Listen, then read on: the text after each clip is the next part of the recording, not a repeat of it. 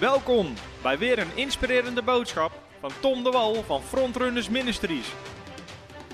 We bidden dat je via deze aflevering geïnspireerd wordt in je leven met God en opgebouwd wordt in je geloof.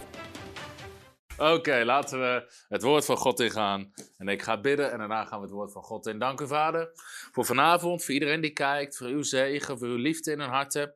Heer, als we uw woord ingaan, dat we dichter bij u mogen komen, dat we naar u toe mogen groeien, dat we mogen veranderen, naar, naar wie u wil dat we zijn, Heer. Dat het woord wat vanavond gezaaid wordt, wat gepredikt wordt, dat het honderdvoudig vrucht zal dragen in al onze harten, in de machtige naam van uw Zoon, Jezus Christus. Amen. Amen. Ik geloof dat God vanavond weer iets bijzonders wil doen.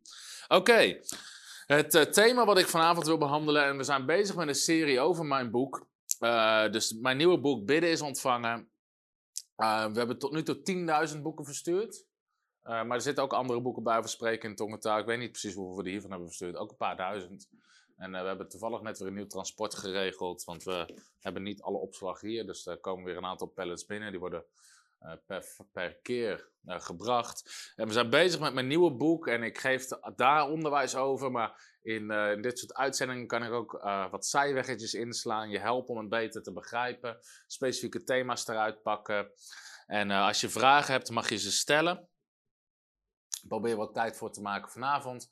Maar het thema wat ik wil behandelen, ik heb het genoemd gebedsverhoring, Gods of onze verantwoordelijkheid? Is dat Gods of onze verantwoordelijkheid? Dus wiens verantwoordelijkheid is het om te zorgen dat onze gebeden um, verhoord worden? En ik wil het ook hebben over de soevereiniteit van God. Voor sommige mensen is dat een heel hele bekende term. Uh, dat God is soeverein. Uh, wat eigenlijk betekent, God doet wat hij wil. Maar onder de soevereiniteit van God hebben heel veel mensen dingen weggeschoven. Zoals ja, als je gebeden niet verhoord worden, God doet wat hij wil. En God is soeverein. Dus weet je wel. Maar, maar is dat zo? Ja, God is soeverein, dat is zo. Maar wat betekent dat voor ons gebedsleven, voor de gebeden die we bidden en voor gebedsverhoringen? Weet je, en vaak hoor je dit soort dingen. En daarom geloof ik dat het belangrijk is dat we het hierover hebben. Vaak hoor je dit soort dingen. Dat mensen zeggen, we kunnen wel bidden, maar of onze gebeden uiteindelijk verhoord worden, is aan Hem en niet aan ons. Dat, dat soort uitspraken hoor je. En als je die zou zeggen in de kerk, zouden heel veel mensen amen op zeggen. Uh, of we mogen er uiteindelijk voor bidden. Of we mogen ervoor bidden, maar uiteindelijk is het afwachten wat er gebeurt. Of mensen zeggen, ja, maar ik heb daarvoor gebeden.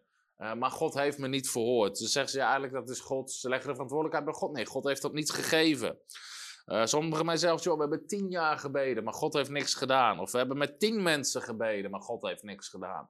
En eigenlijk bij al deze voorbeelden, en je kan natuurlijk allerlei varianten daarop verzinnen, zeggen mensen eigenlijk, de verantwoordelijkheid ligt bij God om te zorgen voor dat mijn gebed verhoord wordt. Nou, God is degene die onze gebeden verhoort. Hij is degene die het kan. Hij is degene die het doet. Maar het is onze verantwoordelijkheid om gebeden te bidden die verhoord worden. En dat is het plan van God. En daar wil ik het vanavond met je over hebben. Het is onze taak om te zorgen dat onze gebeden beantwoord worden.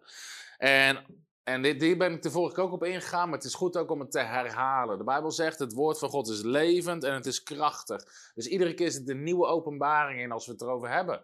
Bovendien zegt Paulus ook, hij zegt in zijn brief, het is, niet, het is mij niet onaangenaam om u meerdere keren te schrijven over hetzelfde. Dus we hebben het vaak nodig dat dingen in onze herinnering gebracht worden.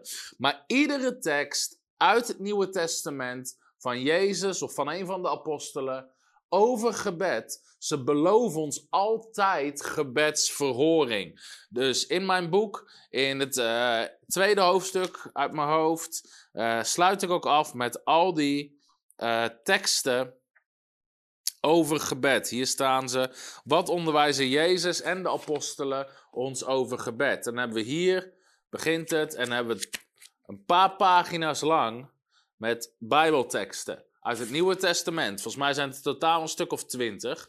En uiteindelijk zet ik erachter: zorgen dat onze gebeden beantwoord worden, ligt meer bij ons dan bij God. Omdat al die teksten uit het Nieuwe Testament, al die uitspraken van Jezus, al het onderwijs van de apostelen over gebed, zeggen onze gebeden horen verhoord te worden. Er is geen één tekst uit de Bijbel waar staat: bid en misschien krijg je het niet. Nee, Jezus zegt bid en u zal gegeven worden, want een ieder die bidt ontvangt. Alles wat u in het gebed vraagt, in geloof, zult u ontvangen, zegt Jezus, Matthäus 21, vers 22. Wat u ook zal vragen in mijn naam, dat zal ik doen, Johannes 14, vers 13. Vraag wat u maar wil en het zal u ten deel vallen, Johannes 15, vers 7. Johannes 15, vers 16. Opdat wat u ook maar vraagt aan de Vader in mijn naam, dat hij u dat geeft. Nou, al die teksten, en ik heb er even vijf of zo even opgenoemd, maar in het Nieuwe Testament, twintig teksten beloven ons gebedsverhoring. De apostelen zeggen nergens, en hier heb ik het vorige ook wel over gehad, van ehm, wat mensen vaak zeggen. Dus mensen zeggen, weet je, uitspraken in de kerk. Als je bidt, verwacht niet dat er iets verandert. Verwacht, verwacht dat jij verandert. Of mensen zeggen, ja, gebed hoort, verandert niet altijd de omstandigheden. Heel vaak verandert het ons. En mensen hebben er allerlei mooie christelijke leuzes aangehangen. Maar dat is niet wat Jezus zegt. En daarom heb ik dit boek geschreven. Ik vind het zo, zo, zo bijna ironisch dat mensen Weet je, altijd als je reclame maakt voor een boek. En weet je, we maken reclame voor dit boek. Het boek is gratis, omdat we gewoon willen mensen ermee zegenen. Maar altijd als je reclame maakt voor een boek. Er zijn altijd christenen die weten te reageren. Ik hoef geen boek, ik heb alleen mijn Bijbel. Het is verrassend hoeveel onbijbelse uitspraken vervolgens die mensen doen in datzelfde bericht. Zoals of het uiteindelijk verhoord wordt is aan God. Of dat mensen zeggen, ik hoef geen boek, ik heb gewoon mijn Bijbel. En dan zeggen ze, uiteindelijk hoort gebed niet de situatie te veranderen, maar vooral ons. Dus de mensen die claimen, ik heb genoeg aan mijn Bijbel, weten vervolgens iets te, iets te verzinnen wat je nergens uit de Bijbel haalt. Jezus zegt nergens, bid en verwacht niet dat er iets verandert, maar verwacht dat je zelf verandert. Nee, Jezus zegt, en ieder die bidt, ontvangt. En wat Jezus ook nergens zegt, weet je wat mensen dan ook zeggen? Sommige mensen, christenen, worden boos vanwege de titel van dit boek. Die zeggen: bidden is ontvangen. Je krijgt heus niet alles waar je voor bidt. Uiteindelijk bepaalt Gods soevereiniteit of dat je het krijgt of niet. Nou, die mensen vergeten dat het gewoon een Bijbeltekst is. Matthäus 7, vers 8. Een ieder die bidt ontvangt. Ik heb dit niet verzonnen. Jezus heeft dit gezegd. We moeten terug naar wat Jezus onderwijst. Jezus zegt nergens: een ieder die bidt ontvangt tenzij God in zijn soevereiniteit een andere weg heeft. Jezus voegt nergens dat soort disclaimers toe. Weet je, die heb je soms als je iets koopt, dan staat er een hele lijst met disclaimers van, joh, wij nemen geen verantwoordelijkheid als het niet werkt, of weet ik veel wat. Maar Jezus doet dat niet. Jezus zegt nergens, en ieder die bid ontvangt, maar ik neem geen verantwoordelijkheid als deze uitspraken niet waar worden. Weet je, dat staat er niet in kleine lettertjes bij. Jezus geeft ons beloftes. Dus het plan van God is dat ieder gebed wat we bidden verhoord wordt. En dat is gewoon wat ik bij je neer wil leggen. Hebben we het vorige uitzending over gehad. En daarom is het belangrijk dat je abonneer je op ons YouTube kanaal, zodat je niks mist. Zodat je, uh, dat zodat je meldingen krijgt van, van nieuwe preken, nieuw onderwijs. Dat je de series kan volgen.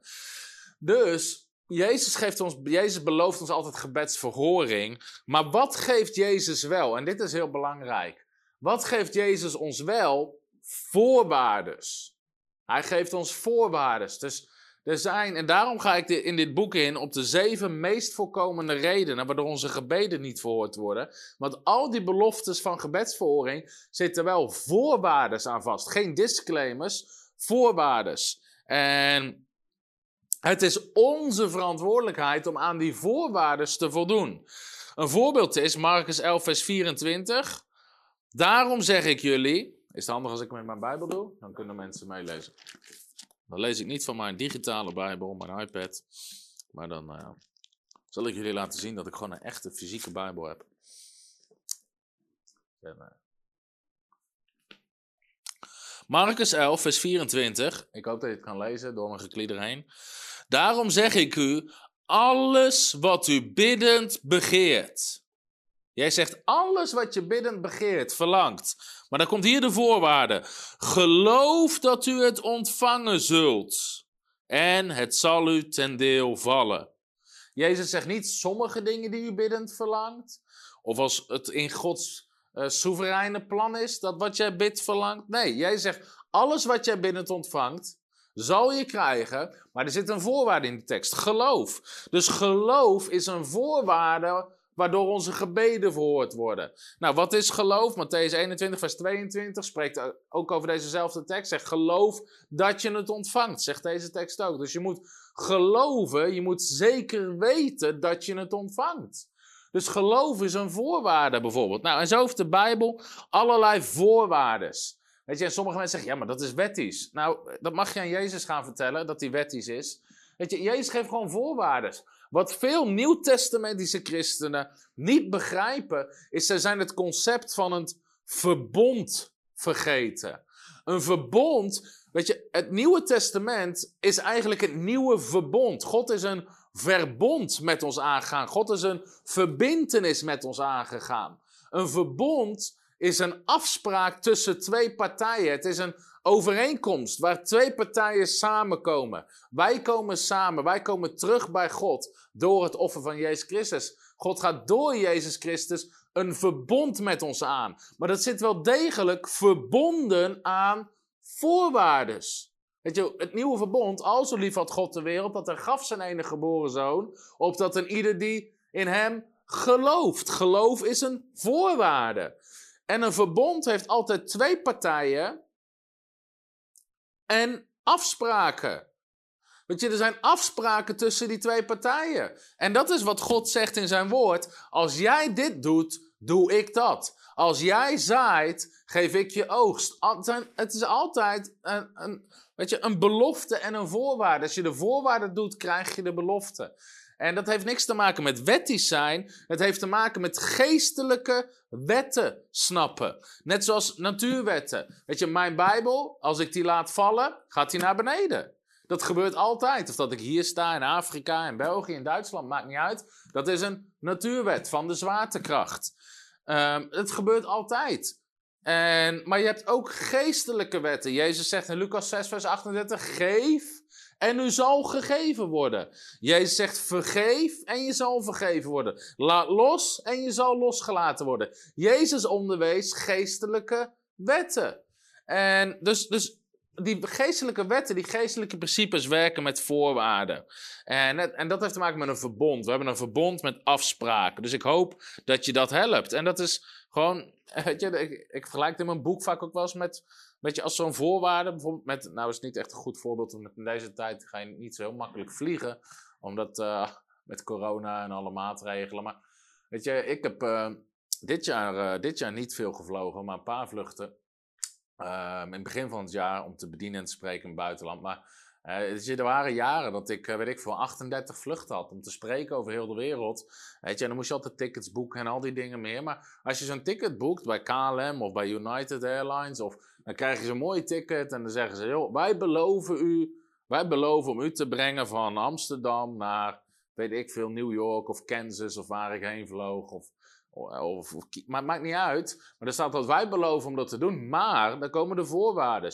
U moet om kwart over tien bij de gate staan. U moet een visum hebben en u moet uw paspoort gereed hebben en een geldig ticket. Nou, die voorwaarden, zij beloven het, maar er zijn wel voorwaarden. Ik moet mijn kant van de voorwaarden voldoen. En dan doen zij wat zij hebben beloofd. Nou, dat is even een heel klein voorbeeldje. Maar God is ook een verbond met ons aangegaan. En als wij ons houden aan die voorwaarden, dan houdt God zich aan zijn beloftes. Dus al die beloftes van gebedsvoering zijn allemaal waar. Alleen wij moeten kijken naar wat zijn de voorwaarden. En toevallig sprak ik vandaag iemand die over mijn boek zei: van, sommige dingen had ik nooit zo gelezen. Ik besefte niet dat dat een voorwaarde is voor gebedsverhoring. Dus in mijn boek behandel ik de zeven belangrijkste voorwaarden. En als mensen die negeren, worden hun gebeden niet verhoord. En dat, dat is niet wettisch. Weet je, sommigen zeggen, het, is, het heeft niks met wettisch te maken. Weet je dat de Bijbel zegt dat je verkeerd kan bidden? Jacobus 4, vers 3 zegt: U, u bidt wel, maar u ontvangt niet, omdat u verkeerd bidt omdat u verkeerd bidt. Nou, weet je, ik, ik heb dit vorige week ook gezegd, maar niet heel veel mensen legden mij uit in de kerk vroeger dat je verkeerd kon bidden. Daar werd eigenlijk nooit iets, nooit iets over, over gezegd. Jacobus 4, vers 3. Daar is die. U bidt wel, maar u ontvangt niet, omdat u verkeerd bidt omdat u verkeerd bidt. Dus er waren mensen die waren aan het bidden, ze ontvingen niks omdat ze verkeerd bidden. Nou, als je verkeerd kan bidden en daardoor niet kan ontvangen? Wil ik leren hoe ik goed kan bidden en daardoor wel kan ontvangen? Jacobus zegt niet, u bidt veel, maar u ontvangt niet, omdat het niet Gods wil is. Nee, hij zegt, je bidt verkeerd. Dus blijkbaar kan je verkeerd bidden. Petrus zegt in 1 Petrus 3 vers 21 eh, uit mijn hoofd, of wat is dat? 1 Petrus 3 vers 7. Um, ehm, daar zegt hij dat een verkeerde levensstijl ervoor kan zorgen dat je gebeden niet verhoord worden. Heel veel van dat soort dingen worden niet, worden niet zo benoemd in de kerk. Uh, omdat, omdat we allemaal zoete lieve Gerritje en de, en de lieve vrede bewaren. En mensen, oh, misschien voelen ze zich veroordeeld. Nou, de bedoeling is niet om iemand te veroordelen. De bedoeling is om iemand verder te helpen. En weet je, dat is wat discipelschap is. Discipelschap is niet. Weet je, ook als je kijkt hoe Jezus zijn, Jezus zijn discipelen discipelde, was niet dat Jezus hun niet confronteerde met dingen die niet goed zaten in hun leven. Jezus durfde het gewoon te zeggen. Als hij zag dat ze ongeloof hadden, zei Jezus kleingelovigen, waarom heb je getwijfeld? Hij zegt, waarom zitten jullie ruzie te maken? Uh, weet, je, hij zegt, waarom, weet je, hij confronteerde die dingen. Niet om ze te veroordelen, om ze verder te helpen. Weet je, vanuit een hart van liefde om mensen verder te helpen. Dus wij moeten een hart van liefde hebben naar elkaar naar, en naar onszelf om verder geholpen te worden. En zoveel mensen voelen zich zo snel veroordeeld. Ja, maar ze zeggen dat ik het niet goed doe. Nou, wat nou als je het niet goed doet? En wat nou als mensen je verder willen helpen, zodat je het wel goed doet? Dat is toch mooi? Dat is, weet je, stel je kwetsbaar op, stel je nederig op. En Kijk wat het woord van God zegt. En weet je, voel je niet veroordeeld. Er is geen veroordeling voor hen die in Christus Jezus zijn. Romeinen 8 vers 1. Je bent gerechtvaardigd, je bent vergeven. Maar je moet ook gediscipeld worden en leren en trainen. Niemand van ons is perfect. Niemand is al op zijn bestemming. Niemand is volmaakt. Dus we kunnen allemaal leren en allemaal groeien. En ook in gebed. Dus blijkbaar kan je verkeerd bidden. Je levensstijl kan verkeerd zijn. Of misschien ken je bepaalde voorwaarden niet. Maar daarom kan je het leren en daarom kan je erin groeien. En ehm, dit is nu al een goede preek. Weet je, dit is gewoon belangrijk. En daarom dus, daarom zeg ik, het is onze verantwoordelijkheid om te zorgen dat onze gebeden voort worden. Als je vragen hebt, uh, gooi ze maar gewoon in de chat, ga ik ze straks beantwoorden. Ik ga nu even iets zeggen over Gods soevereiniteit en gebed. Gods soevereiniteit bij gebed. En ik heb dit, uh, ik heb dit ook, uh, misschien zal ik eens kijken of ik het snel kan vinden in mijn boek over Gods soevereiniteit en gebed. Omdat ik heb daar een. Uh, ik heb daar een heel goed stukje in gezet over. Um, even kijken wat staat. Omdat heel veel mensen snappen niet wat de soevereiniteit van God echt is en hoe het werkt. Dus even kijken dat ik het snel kan vinden. En anders dan uh, lees ik het voor hier aan mijn aantekeningen. Ja, hier. Hier, dit komt uit mijn boek, dat op pagina 65. Over Gods soevereiniteit en gebed. Daar schrijf ik, heel veel, er zijn heel veel misverstanden over de wil van God en die komen voort uit een verkeerd beeld van Gods soevereiniteit. Mensen denken dat Gods soevereiniteit betekent dat God willekeurig bepaalt wat er gebeurt en wij ons daarbij neer moeten leggen. Mensen zeggen dan, als God kiest om ons gezondheid te geven, is dat zo, maar als God anders beslist, is dat ook zo. Nou, dat is een heel groot misverstand. God is soeverein. Let op wat ik zeg. Mensen moeten niet zeggen, Tom ontkent de soevereiniteit van God. Nee, God is soeverein, maar God heeft ervoor gekozen in zijn soevereiniteit om een verbond met ons aan te gaan en zichzelf te verbinden met dat verbond en de verbondsbeloftes. En God gaat in zijn soevereiniteit nooit tegen zijn eigen woord en beloftes in, want God heeft zijn woord verheven boven zijn naam. Nou, dit is even heel belangrijk. Heel veel mensen zeggen, ja, maar God is soeverein, dus hij doet wat hij wil, hij bepaalt uiteindelijk wat er gebeurt en hij heeft verder met niemand iets te maken. Dat is een groot misverstand.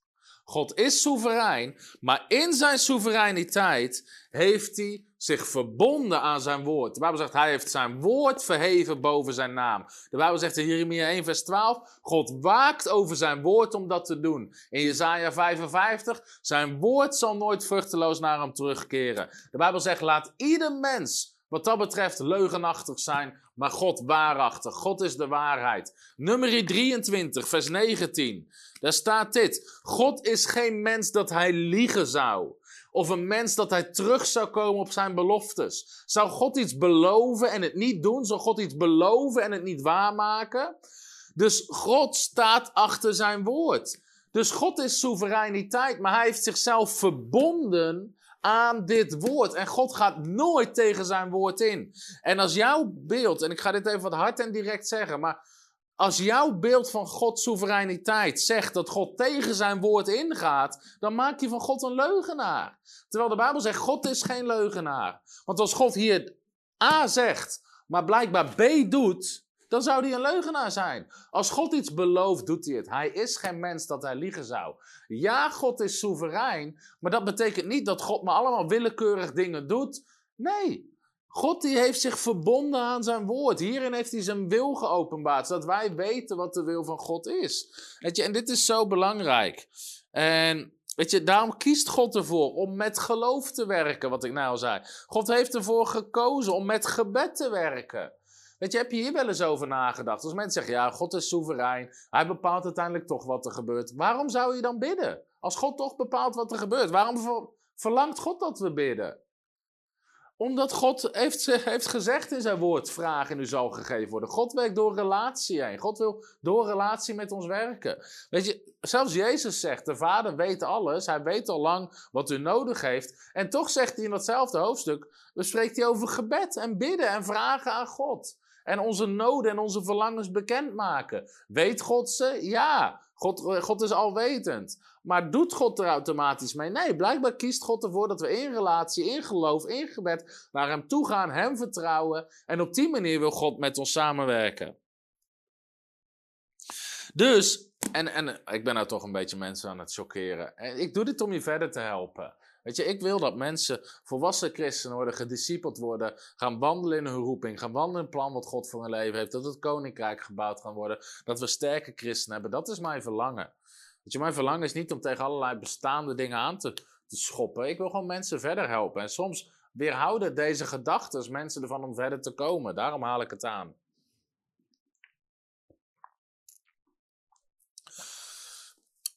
Er is heel vaak een verkeerd beeld van geloof. Daarom in mijn boek Jezus aanraken en mijn boek Bidden is ontvangen, ga ik in allebei uitgebreid in op geloof. Ik steek het vanuit een iets andere hoek in allebei, maar ik ga uitgebreid erin. Wat is geloof? Hoe werkt geloof? Hoe krijg je geloof? Hoe gebruik je geloof? Om er is een heel verkeerd beeld van geloof. En ik zeg dit met. Ik zeg dit niet om, om, om mensen af te kraken, maar wat ik vaak hoor is dit. Mensen zeggen, zeggen dit over geloof. Geloof is het in de handen van God leggen en Hem vertrouwen voor Zijn uitkomst. Of mensen zeggen, geloof is het in de handen van God leggen en zelf loslaten. God is, geloof is uiteindelijk God vertrouwen voor zijn uitkomst. Dat net zijn mensen zeggen, geloven is loslaten. Geloven is loslaten. Met alle respect, maar waar haal je dat vandaan? Uit welk Bijbelverhaal? Uit welke Bijbeltekst?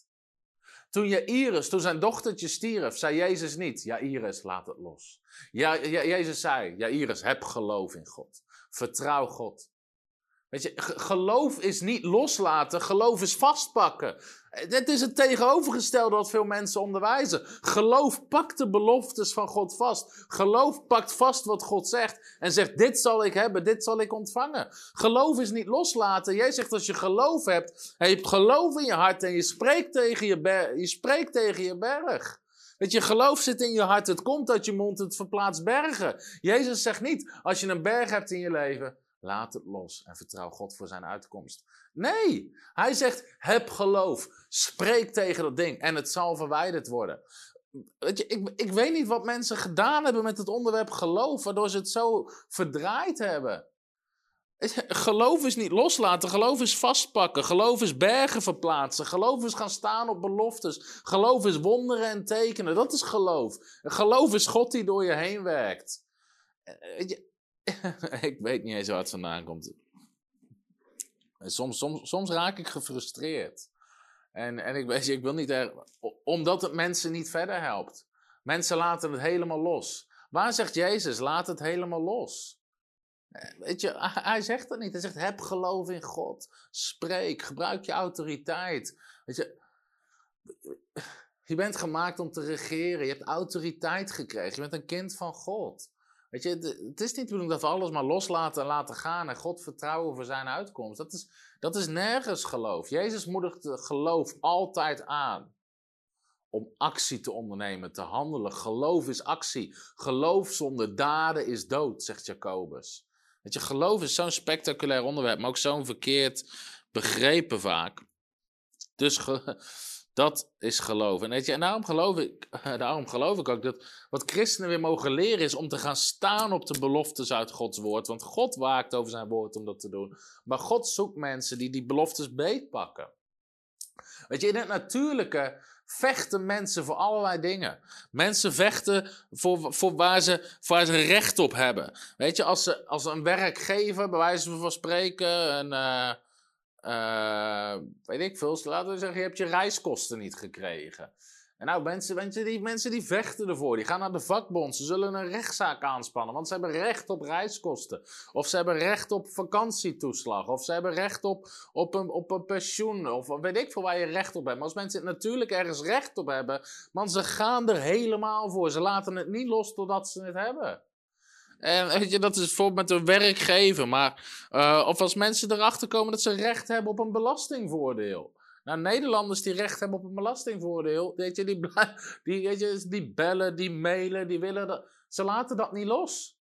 Ze gaan ervoor, ze pakken het beet. Nou, wat nou als we op dezelfde manier omgaan met het woord van God? Dat we Gods beloftes zo najagen, zo vastpakken, daar zo voor gaan. Dat we zeggen, dit is, dit is waar ik recht op heb. Door zijn streamen ben ik genezen. Jezus heeft de prijs betaald. En niet omdat God het niet wil geven, God wil het je graag geven. Het is de duivel. Hij is een dief, hij is degene die, die dingen weghoudt. Lucas 8 vers 12, hij steelt het woord opdat je niet zalig wordt. Het woord zalig is sozo. Dat staat voor redden, genezen, bevrijden. Weet je, hij wil dat woord stelen uit ons hart. Opdat we niet genezen, opdat we niet bevrijd worden. Maar je moet gaan staan op je recht. Als mensen last hebben van demonie in hun leven, zeg je niet laat het los. Nee, je laat het helemaal niet los. Je pakt beet. Op slangen en schorpioenen zal ik treden en niks zal mij schade toebrengen. Ze zullen demonen uitdrijven. De macht en de overheden zijn verslagen. Pak beet waar je recht op hebt. Weet je, eh, En dan ga je staan op wat God heeft beloofd. Weet je, ik wil weten eigenlijk of hier vragen over zijn. Want ik snap dat ik ergens tegen. Uh, dat dit voor sommige mensen misschien best wel heftig is. Daarom zijn dit soort extra uitzendingen ook fijn. Om, dingen, om over dingen te spreken. Ik weet dat mensen lezen het in het boek, maar het is goed om dit soort dingen nog extra te noemen.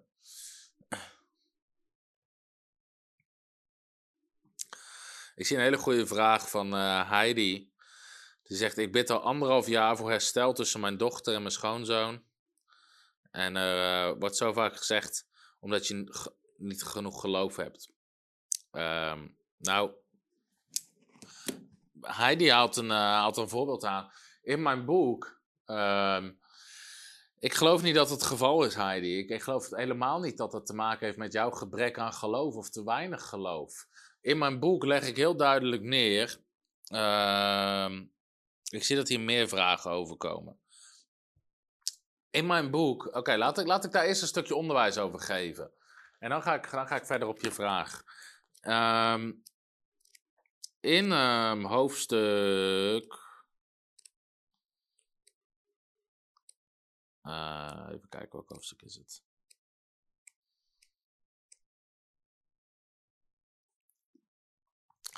Hoofdstuk uh, bladzijde 41 heet de spelregels van het bidden. Dit gaat heel veel mensen helpen. En laten we even, ik, ik zal ze even uit mijn boek hier laten zien. Wat we namelijk moeten weten is dat er verschillende soorten gebed zijn. Dat is een hele belangrijk om te begrijpen. Er zijn verschillende soorten gebed.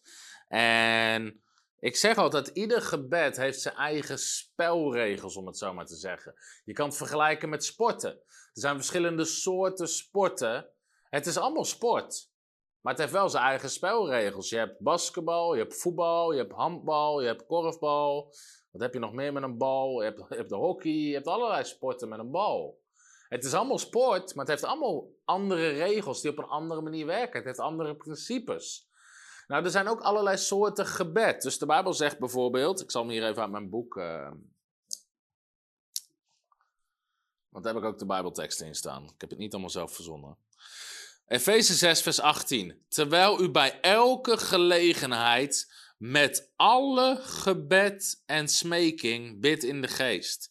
1 Timotheus 2, vers 1. Ik roep er dan voor alles op toe dat smekingen, gebeden, voorbeden en dankzeggingen gedaan worden voor alle mensen. Ehm, nou goed, even, even twee teksten. Wat zie je hier in deze teksten? Dat er verschillende soorten gebed zijn. Hij zegt, Efeze 6, vers 18, zegt: Ik roep er bij u op toe dat u met alle gebed. Een andere vertaling zegt met allerlei soorten gebed. Dus er zijn verschillende soorten gebed. En nou, welke soorten van gebed zijn er dan? Ik ga er even zeven opnoemen uit het woord van God. Het eerste is het gebed van geloof. Het gebed van geloof. En dat is het soort gebed wat je gebruikt, goed luisteren, om gebedsverhoring te krijgen voor je eigen leven. En daar gaat dit boek voor 90% over. Dit is geen boek over voorbeden. Voorbeden is een gebed wat je bidt voor iemand anders zijn leven. Nou, waarom is voorbeden lastiger? Onder andere op die vraag die net komt. Omdat je minder in je eigen hand hebt, om het zo maar te zeggen. Het gebed van geloof wat je gebruikt voor je eigen leven is tussen jou en God. Maar als je bidt ook voor een ander, God wil daar machtig in werken. Er staan ook getuigenissen in, uh, van in, in mijn boek. Maar je hebt ook te maken met een andere partij die zich inderdaad misschien, weet ik veel, eerst moet bekeren, nederig moet worden, een ontmoeting met God nodig heeft. En daar kunnen we natuurlijk voor bidden en daar bidden we voor, maar de mens heeft een vrije wil. Natuurlijk, we kunnen bidden en God zal die persoon proberen te bereiken, zijn engelen sturen, mensen op hun pad brengen, maar uiteindelijk heeft de mens zijn eigen wil om ergens voor te kiezen. Ook om te kiezen, om zich te verzoenen, uh, iemand te vergeven, al die dingen meer. Um, nou, geloof speelt een hele grote rol in dingen ontvangen voor je eigen leven. Natuurlijk speelt het ook een rol in bidden voor een ander. Het is natuurlijk belangrijk dat je gelooft dat God het kan doen en dat dat hele ding kan verzoenen en kan omdraaien. Maar er speelt daar veel meer een rol in. Dus als iemand voorbeden aan doen is voor zo'n situatie, vind ik dat je nooit mag zeggen dat het heeft niet te maken met jouw geloof. Dat heeft met hele andere dingen te maken waar je helemaal niks aan kan doen. Daarom moeten we, als het gaat om voorbeden, volhardend bidden. We blijven bidden voor dezelfde situatie. We blijven smeken voor dezelfde situatie. We blijven proclameren over dezelfde situatie. En, en daarom, daarom, daarom, ik zeg dit niet omdat ik, weet je, het is al makkelijk voor mij te zeggen, ik zeg het niet om boeken te verkopen, want ik geef ze gratis weg. Maar daarom, daarom is het zo belangrijk dat mensen mijn boek lezen, want ik daar dingen uitleg uh, want volharding zit een heel groot verschil tussen volharden in het gebed van geloof voor jezelf en het volharden tussen voorbeden. Want als jij voor jezelf bidt, Matthäus 21, vers 22, zegt je gelooft dat je het ontvangt op het moment dat je bidt. Als jij gelooft dat je het ontvangt op het moment dat je het bidt, hoef je er niet nog 30 keer voor te bidden. Als je al gelooft dat je het hebt ontvangen. Dus daar heeft volharden ziet er heel anders uit in dat soort gebed. Ik hoop dat dit een beetje helpt. Uh, dus het gebed van geloof. Voorbeden. Het gebed van toewijding is het gebed wat je gebruikt om de wil van God te ontdekken. Sorry. En je toe te wijden aan Gods wil voor je leven. Het gebed van wijsheid en richting, Jacobus 1. Het gebed wat je gebruikt om wijsheid te ontvangen. Eenparig gebed is gezamenlijk gebed. Dus dus met elkaar instemmen. Jezus zegt als jullie eenparig bidden. Gaan we wel een aparte uitzending over doen. Laten we dat 4 december doen. Want dan gaan we ook onze gebedslijnen openen, telefoonlijnen. Waar we met je willen bidden. Ook voor je gezin, voor verzoening. Willen we met je in geloof staan. De, woord van God proclameren. Uh, dus, dus weet je, willen, gaan we telefoonlijnen openen. Hebben we hier een heel team met getrainde bidders wat voor je gaat bidden. En we verwachten ook dat God dan machtig erin zal werken. Dus eenparig gebed was nummer vijf. Bidden in de geest, bidden in tongentaal is nummer zes. En gewoon gebed als omgang en intimiteit met God is nummer zeven. Nou, dat zijn zeven. Ik doe zo zeven, maar ik, dan komt ook. Ik heb nog een boek vast. Ik weet wat zeven is, geloof mij. Dit is vijf plus twee is zeven. Dat zijn zeven soorten gebed. Maar iedere soort gebed heeft zijn eigen spelregels. Dat probeerde ik te zeggen. Als ehm, ik ben niet zo van de balsporten. Alleen boksbal, dat vind ik leuk. Boksbal slaan, maar dat valt denk ik niet onder balsporten. Uh, grapje tussendoor. Uh, als je met, met voetbal, met de bal in je handen door het veld heen rent en hem in het doel gooit, je punt telt niet. Waarom? Ja, dan zeg je, maar het is toch ook een sport? Ja, het is ook een sport, maar het heeft andere regels. Dus je moet met iedere. Je moet weten welk soort gebed gebruik ik voor welke situatie. Ben ik aan het bidden om iets van God te ontvangen in geloof? Of heb ik gewoon intimiteit, omgang met God? Ben ik voorbeden aan het doen? Ben ik eenparig aan het bidden met iemand? Dat zijn verschillende soorten gebed. We moeten weten welke principes horen daarbij. Wat zegt Gods woord daarover? En als we dat gaan doen, als we dat op de juiste manier gaan toepassen, dan gaat dat zoveel meer zegen uh, brengen. Ik zeg dit in mijn boek. Wat ik eigenlijk net zei. Als je met voetbal de bal met je handen beetpakt en in het doel gooit, wordt het doelpunt afgekeurd. Terwijl met handbal juist een punt oplevert. Het is een andere sport met andere principes. Met gebed werkt dit hetzelfde. Mensen zeggen soms: Ik weet niet waarom mijn gebed niet werkte. Dat is hetzelfde als met voetbal de bal in het doel gooien en zeggen: Ik weet niet waarom mijn punt niet telt. Zoals er voor iedere sport een handboek is met spelregels, is er ook voor gebed een boek met de spelregels, namelijk het woord van God. God wil ieder soort gebed verhoren, maar ieder soort heeft zijn eigen principes om dat voor elkaar te krijgen. Ik denk dat dat heel belangrijk is. Hier, ik ga nog even iets lezen over een, stukje, een stuk voorbeeld waarom dit belangrijk is. Um, dat we niet alle spelregels op één hoop gooien. Het eerste voorbeeld is dat veel mensen hun gebed afsluiten met: Laat niet mijn, maar uw wil geschieden. Heel veel mensen bidden dat. Ze bidden iets, ze vragen ergens om en dan zeggen ze: Heer, laat niet mijn wil, maar uw wil geschieden. En dan zeggen ze: Maar Jezus bad dat ook, zeggen ze dan. Hoewel het klopt dat Jezus dit in zijn gebed zei, bad Jezus dit maar één keer in de hof van Gethsemane. Jezus bad dit tijdens een gebed van toewijding. Jezus wijde zich toe in die gebedstijd aan de plan en het wil van God. Hij onderwierp zich eraan. Als Jezus dit maar één keer bad, is het vast niet de bedoeling dat wij dit standaard bidden.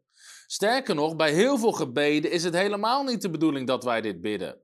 Wanneer wij voorbeden doen voor mensen die God nog niet kennen, hoeven we niet te bidden als het uw wil is. God heeft namelijk gezegd dat het zijn wil is, dat alle mensen gered worden en tot kennis van de waarheid komen. Ook bij het gebed van geloof, wanneer we bidden voor persoonlijke gebedsverhoringen, is het niet de bedoeling dat we dit zeggen omdat je Gods wil hoort te kennen voordat je bidt, anders kan je onmogelijk in geloof bidden. In het volgende hoofdstuk gaan we hier dieper op in. Daarom zegt Jacobus dat je verkeerd kunt bidden. Je bidt dan op een verkeerde manier of gebruikt de verkeerde principes. Nou, ik hoop dat dit alvast het een en ander verduidelijkt over verschillende soorten gebed. Dus als ik, ja, als ik, ik, ik, ik weet niet meer je naam uit de reacties, maar als het gaat over voorbeden doen dat iemand anders tot geloof kwam of verzoening in een relatie.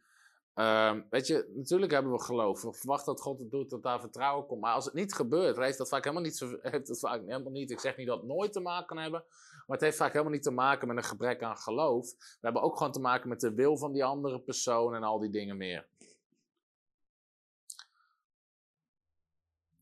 Dus ik hoop dat ik hier, uh, ik, heb, ik hoop dat ik hier een beetje uh, je vraag mee heb beantwoord. Als mensen verder vragen hebben, stel ze. En, uh, want ik wil nogmaals, ik wil in dit boek stapje voor stapje wil ik eigenlijk door dit boek heen gaan. En niet helemaal, door, ik weet niet hoeveel uitzendingen we gaan doen, een stuk of zes. Maar ik geloof dat dit krachtig onderwijs is om mensen verder te helpen.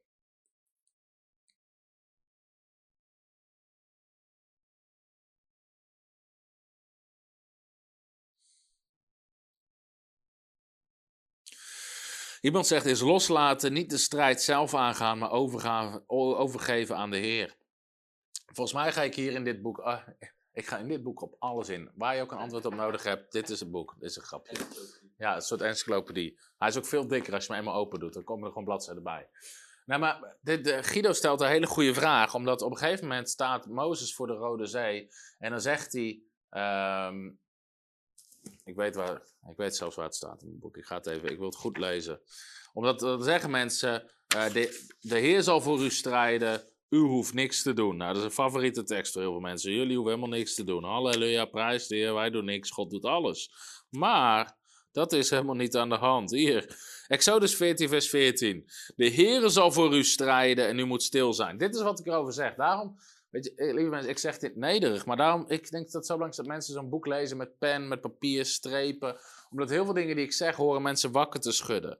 Kijk, dit is wat ik zeg. Ehm, ook hier moest Mozes actie ondernemen om de gebedsverhoring tot stand te doen komen. Als het volk later voor de Schelfzee staat, zien we dezelfde les over actie ondernemen. In dit verhaal zit een Bijbeltekst die ontzettend vaak op een verkeerde manier geciteerd wordt, namelijk: De Heere zal voor u strijden en u moet stil zijn. Exodus 14, vers 14. Deze tekst wordt vaak aangehaald om te onderbouwen dat wij niets hoeven te doen en alleen maar hoeven te wachten op God. Als we, in deze, als we deze tekst in de context lezen, zien we dat God echt iets heel anders tegen Mozes zegt. Dan staat er dit vanaf vers 13. Maar Mozes zei tegen het volk: Wees niet bevreesd, maar houd stand en zie het heil van de Heer, dat hij vandaag nog voor u zal bewerken. Want de Egyptenaren die u vandaag ziet, zult u tot in eeuwigheid niet meer zien. De Heer zal voor u strijden en u moet stil zijn. Dat zei Mozes. Moet je opletten wat God zegt. Kan je de camera van boven? Dit moeten mensen. De Heer zal voor u strijden, u moet stil zijn. Toen zei de Heer tegen Mozes: Wat roept u tot mij? Dus Mozes zegt tegen mensen: God gaat het werk doen, jullie moeten stil zijn. En God zegt eigenlijk: Wat zeg je nou weer? Wat roept u tot mij? Spreek tot de Israëlieten en zeg dat zij opbreken. God zegt tegen Mozes: Jij moet gaan spreken, zij moeten actie gaan ondernemen. En u en jij, wat moet jij doen? Hef uw staf op. De staf was het symbool van de autoriteit die Mozes had gekregen. Het was het symbool van, de, van zijn staf werd een slang en at de slangen van de tovenaars op. Het was, God vroeg, wat heb je in je hand? Hij zei zijn staf en dat was zijn autoriteit. En strek uw hand, weet je, gebruik je autoriteit. Strek je hand over de zee, splijt hem door midden. Nou, dit is zo'n tekst Waar dus staat, weet je, de Heer zal voor u strijden, u moet stil zijn. En deze tekst, nou, komt er allerlei mooie quotes, komt die langs. En mensen zeggen, oh, ik hoef alleen maar stil te zijn, ik hoef niks te doen. Terwijl als je het in het verhaal leest, zegt God eigenlijk, Mozes, wat zeg jij nou weer? Zeg dat hun spullen pakken, maar jij begint te spreken, pak je staf, pak je autoriteit, splijt die zee. Ze moesten, ze moesten wel degelijk wat doen. Ze moesten actie ondernemen, geloof hebben, autoriteit pakken. En uh, ik weet dat ik wat veel overkom. Ik ken Guido. Guido is, Guido is echt een prachtvent uit België. Maar, de, maar dus, dus, overgeven aan de Heer. Hey, het is, weet je, we vertrouwen de Heer. Wat Hij zegt gaat gebeuren. En, en, en zo, zo, zo sta ik erin.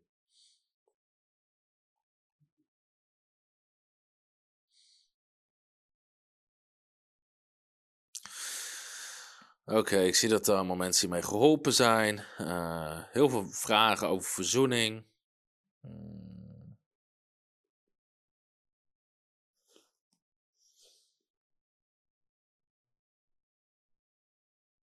Oké, ik, zie, uh, ik zie verder geen hele concrete vragen hier.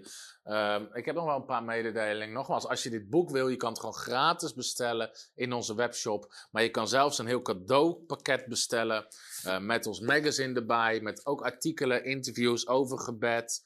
Uh, met, met mijn boek Leven doorgeven. Mijn boek 50 redenen om te bidden in tongentaal. Dit hele pakket kan je gewoon kan je gratis bestellen. Je betaalt alleen even de verzendkosten. En dan krijg je gewoon drie boeken um, met... Uh, ik mis er nog eentje. Maar goed, uh, je krijgt al die boeken. En Jezus aanraken, mijn boek kan je er gratis bij bestellen. Alles in onze webshop is gratis geworden. Mensen betalen alleen maar verzendkosten. Als je hier in Werkendam komt, in ons pand, uh, op bijbelschoolavond, op evenementen, is het gewoon gratis. Onze hele boekwinkel is gratis, omdat we maximale zegen willen zijn. Dus als je nog niet besteld hebt, ga naar de webshop www.frontrunnersministries.nl. Klik op de shop en bestel het. Bestel het cadeaupakket. Bestel Jezus aanraken. Uh, je kan zelfs onze worship CD kan je bestellen. Magazine. Vul jezelf met het woord van God. Bestel, weet je, stuur die link naar anderen en zeg je op, bestel het. Hier heb je een gratis boek over tongentaal. Hier heb je een gratis boek over de Heilige Geest. Een gratis boek over genezing, over gebed. Weet je, of, bestel het voor anderen. En, uh, en weet je, help gewoon mee om deze boodschap te verspreiden en in Nederland zoveel uh, discipelen te maken en het koninkrijk te bouwen. Dus als je het nog niet hebt gedaan, doe het. En ik wil je ook meteen uh, vragen, als je enthousiast bent over de, deze boodschap, als dit je helpt, als dit je zegt, dit bouwt mij op, of dit hebben mensen nodig, als je gelooft in de visie die God ons gegeven heeft en mee wil bouwen, wil ik je vragen, word partner van Frontrunners als je dat nog niet bent. We staan in geloof voor veel extra partners, dat we nog veel meer kunnen doen voor Gods Koninkrijk. Dat we meer mensen kunnen aannemen, nog meer pakketjes kunnen versturen, willen een voltijd bijbelschool starten, om mensen te trainen, om kerken te starten, evangelisten te worden, campagnes te doen. Mensen trainen voor bediening, uitzenden, begeleiden. Dat zijn allemaal dingen die in de pipeline zitten. We willen onze bediening naar het Engels gaan vertalen. Mijn boeken worden al vertaald, zodat we heel veel mensen kunnen bereiken in het buitenland. We hebben heel veel grote plannen. En het is gewoon ontzettend gaaf als mensen daarin mee willen werken. Zeggen, ik word partner. Weet je, misschien kan je helpen wat, wat in je vermogen is. Sommige mensen kunnen 25 euro geven, anderen geven 250, anderen geven 2500 euro per maand. Doe wat in jouw vermogen is om te helpen. En we zijn dankbaar voor al onze partners, dus we willen je ook terugzegenen. Al mijn nieuwe boeken die uitkomen, krijg je gratis thuisgestuurd. Uh, vanaf 25 euro kan je een account maken op bijbelschool.tv. Uh, voor onze part-time uh, bijbelschool, die je online op afstand kan volgen in hoge kwaliteit video. En uh, wat ik ook al zei in het begin van de uitzending, onze part-time bijbelschool zit helemaal vol. We kunnen geen studenten meer erbij hebben. We hebben 180 nieuwe eerstejaars. Uh, dus, dus die zit vol. Maar als je nog geen account hebt op bijbelschool.tv, ga daar naartoe, maak een account, uh, zodat je op die manier op afstand bijbelschool kan volgen. En als je een christelijke ondernemer bent, je hebt, je hebt een onderneming of je wil iets gaan starten, volg onze Kingdom Business School. Is één keer in de zes weken, een vrijdagavond en een zaterdag fantastische, geestvervulde docenten, vol met wijsheid, jarenlange ervaringen als ondernemers, prachtige principes over hoe je bedrijf kan groeien, hoe je kan groeien in personeel, hoe je, hoe je Gods principes toepast om, om voorspoedig te worden daarin, hoe je de leiding van de Heilige Geest kan ervaren in het ondernemen. Er komen profeten langs die profeteren over mensen en hun business. Echt een geweldig jaar. De investering die erin moet investeren, ga je er makkelijk uithalen. We krijgen geweldige getuigenissen. Dus als je, uh, als je christelijk ondernemer bent, schrijf je in via Frontrunners Ministries voor de uh, Kingdom uh, Business School. Als je geen partner bent, kan je trouwens ook doen via frontrunnersministries.nl. Klik op geven, of hoe heet het knopje? Partner worden? Partner? Partner worden. Partner. En weet je, een partner met ons, help ons mee. We zijn God zo dankbaar voor iedereen die meehelpt. Het was goed om weer deze avond bij jullie te zijn. En we hebben, ik geloof, we hebben weer fantastisch onderwijs gegeven, wat je echt weer verder gaat helpen. Als je nog geen abonnee bent op ons YouTube-kanaal, ga naar YouTube, abonneer je, zodat je alle nieuwe video's ook krijgt. En dan willen we gewoon iedere week willen we je blijven voorzien van fantastisch geestelijk voer, zodat jij kan blijven groeien in je relatie met God. Leuk dat je gekeken hebt. God zegen en tot de volgende keer. Hallo, Tom de Wol hier en bedankt dat je weer geluisterd hebt naar onze podcast. Ik bid dat het je geloof gebouwd heeft en je bemoedigd bent. Als je niet alleen een luisteraar van onze boodschap wil zijn, maar ook een verspreider daarvan, wil ik je uitnodigen om partner te worden van Frontrunners. Door jouw maandelijkse donatie help je ons om dit evangelie van Jezus Christus en het woord van God over heel de aarde te brengen.